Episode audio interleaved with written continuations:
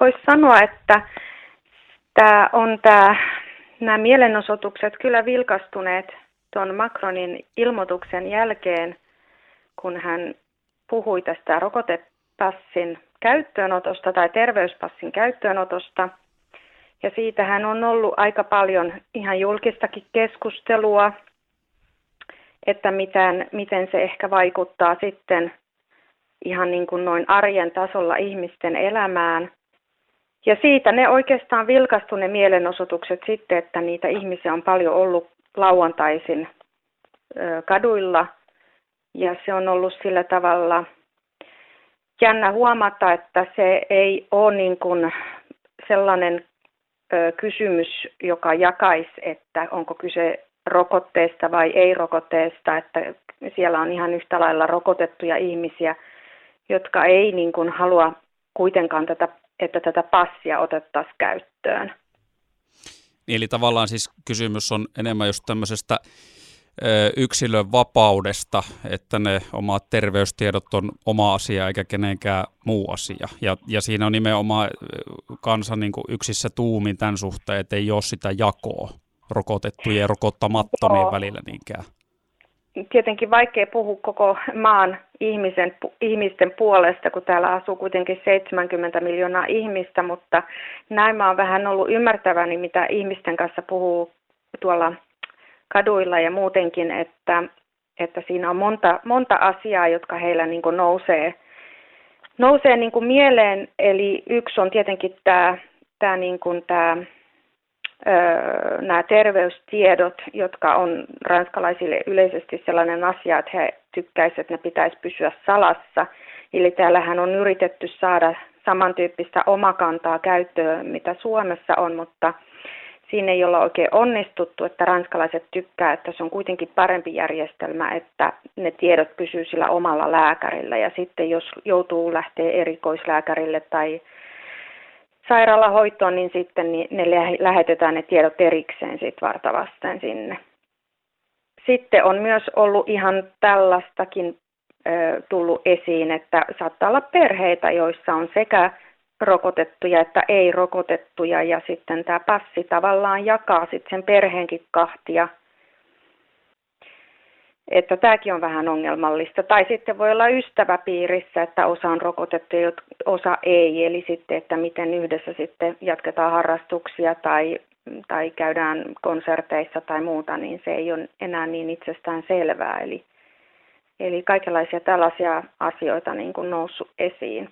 Niin ja sitten ehkä se kaikkein mun mielestä suurin ehkä esiin tullut syy, minkä takia ihmiset on aktivoituneet mun mielestä vaikuttaisi olevan kuitenkin se, että ranskalaisten mielestä se rokotteen ottaminen pitäisi olla vapaaehtoista, että jopa rokotetut ajattelee näin, että se pitäisi olla ihan vapaaehtoista, että jokainen itse miettii omalta kohdaltaan, että mikä on hänelle paras vaihtoehto.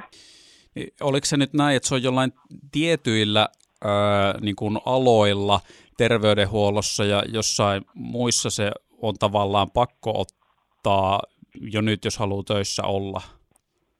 Joo, eli nyt mä en, mä en osaa sanoa tarkkoja päivämääriä, mutta se tulee olemaan siis pakollinen koko terveyden alalla työskenteleville sekä palomiehille ja ravintola-alalla työskenteleville. Mutta niitä tarkkoja päivämääriä, että koska ja miten niitä irtisanoutumisia sitten tapahtuu, niin siitä mulle ei ole nyt tässä niitä tar- päivämääriä. Toi ranskalainen terveydenhuolto, julkinen terveydenhuolto huolto on ollut kyllä vuosia jo sellaisessa kriisissä, että tää, tää, tällainen tilanne ei niin kuin mitenkään, mitenkään helpota tilannetta. Niin onko siellä sitten siis uhkana ihan tämmöinen iso irtisanomisten aalto, jos tämmöinen pakko tulee?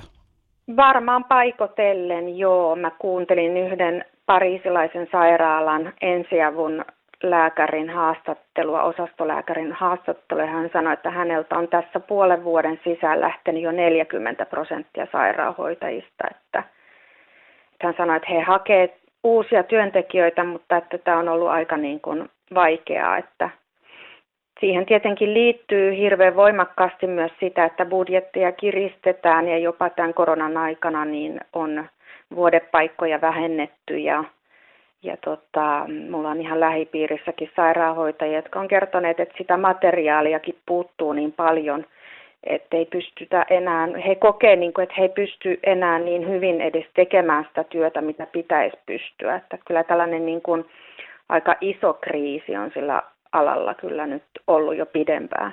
Onko sulla mitään, tota, tai osaatko sanoa, että nyt kun se on jonkun aikaa sitten ollut toi passipolitiikka käytössä, ja siis käytännössähän se vissiin tarkoittaa sitä, että jossain kahvilassa niin saattaa poliisi käydä kyselemässä, kyselemässä ihan ihmisiltä passia, että onko teillä semmoista, että saatteko täällä olla, niin, niin tota, minkälaisia keskusteluja saattaisitte siellä käynyt näiden ekojen päivien aikana ihmisten kanssa? Mä en tiedä. Mä tiedän kyllä, on, on nähnyt, että niitä, on niitä tarkastuksia jo ollut, mutta en ole sitten sen enempää perehtynyt asiaan, että miten ne on sitten sujunut. Mutta tota noin, niin, ylipäätään mulla on sellainen mielikuva, että ihmiset, jotka ei tätä passia halua, niin ainakin nyt ensi alkuun aika lailla boikotoi nyt sitten näitä paikkoja, missä sitä tarvitsisi käyttää.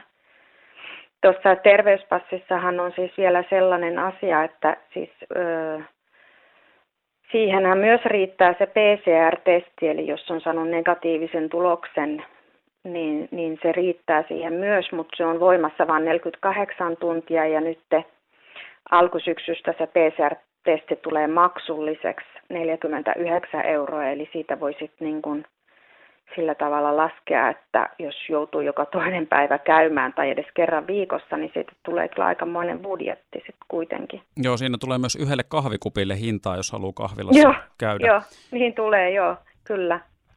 Tai kirjastokäynnille tai, tai uimahallissa käymiselle. Mm. Mm.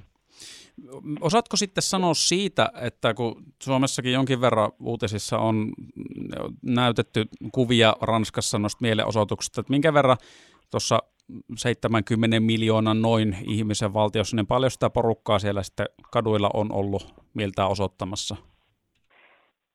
Toissa viikon loppuna niin oli ilmoitettu prefektuureihin, koska nehän pitää etukäteen rekisteröidä niin, ja pyytää lupa niille mielenosoitukselle, niin niitä oli ilmoitettu 204 ympäri maata kaikkiaan.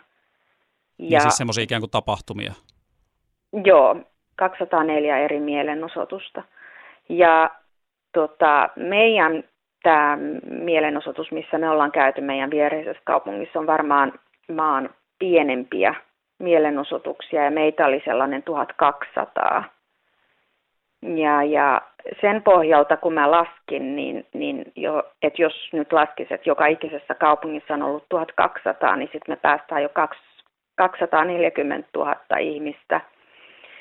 Ja tota, ö, Pariisissa mä tiedän, että toissa viikolla niin se oli se letka kolme kilometriä pitkä, eli kyllä tota noin, niin siellä on kyllä ollut paljon ihmistä, paljon ihmisiä.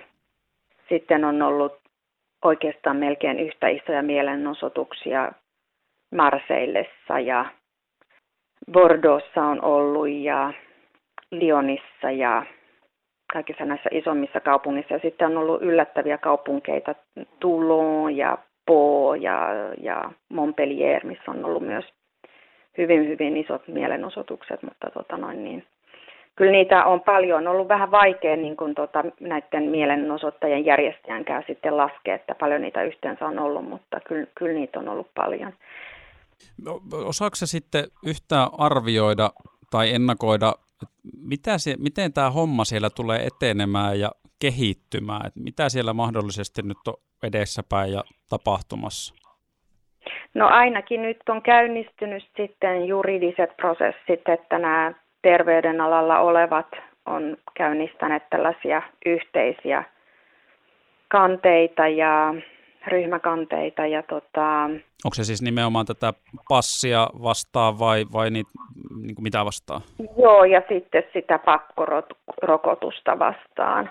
Että tota, siinähän on heillä nyt sitten sellainen myös, että jos he ei rokotuta, niin heiltä menee kokonaan oikeus harjoittaa omaa ammattiaan. Eli siellä on tällaisia sitten ammatteja niin kuin kirurgit ja muut, niin se on aika, tota, kuulostaa aika dramaattiselta kuitenkin sitten menettää kokonaan lupa harjoittaa ammattiaan ja tota, on, on tiettyjä ammattialoja, kuten fysioterapeutteja, kirurgeja ja puheterapeutteja ja mistä on aika pal- paljon pulaa, varsinkin sitten vähän pienemmillä paikkakunnilla. Ja siitäkin on puhuttu myös paljon, että, että lääkärit meidänkin tämän alueen viisi lääkäriä puhuu viimeksi mielenosoituksissa, että kun heillä on kuitenkin jo olemassa koronaan hyviä to, niin kuin, ö, protokollia ja lääkkeitä olemassa, että se tilanne ei ole ollenkaan enää niin akuutti, mitä se oli silloin keväällä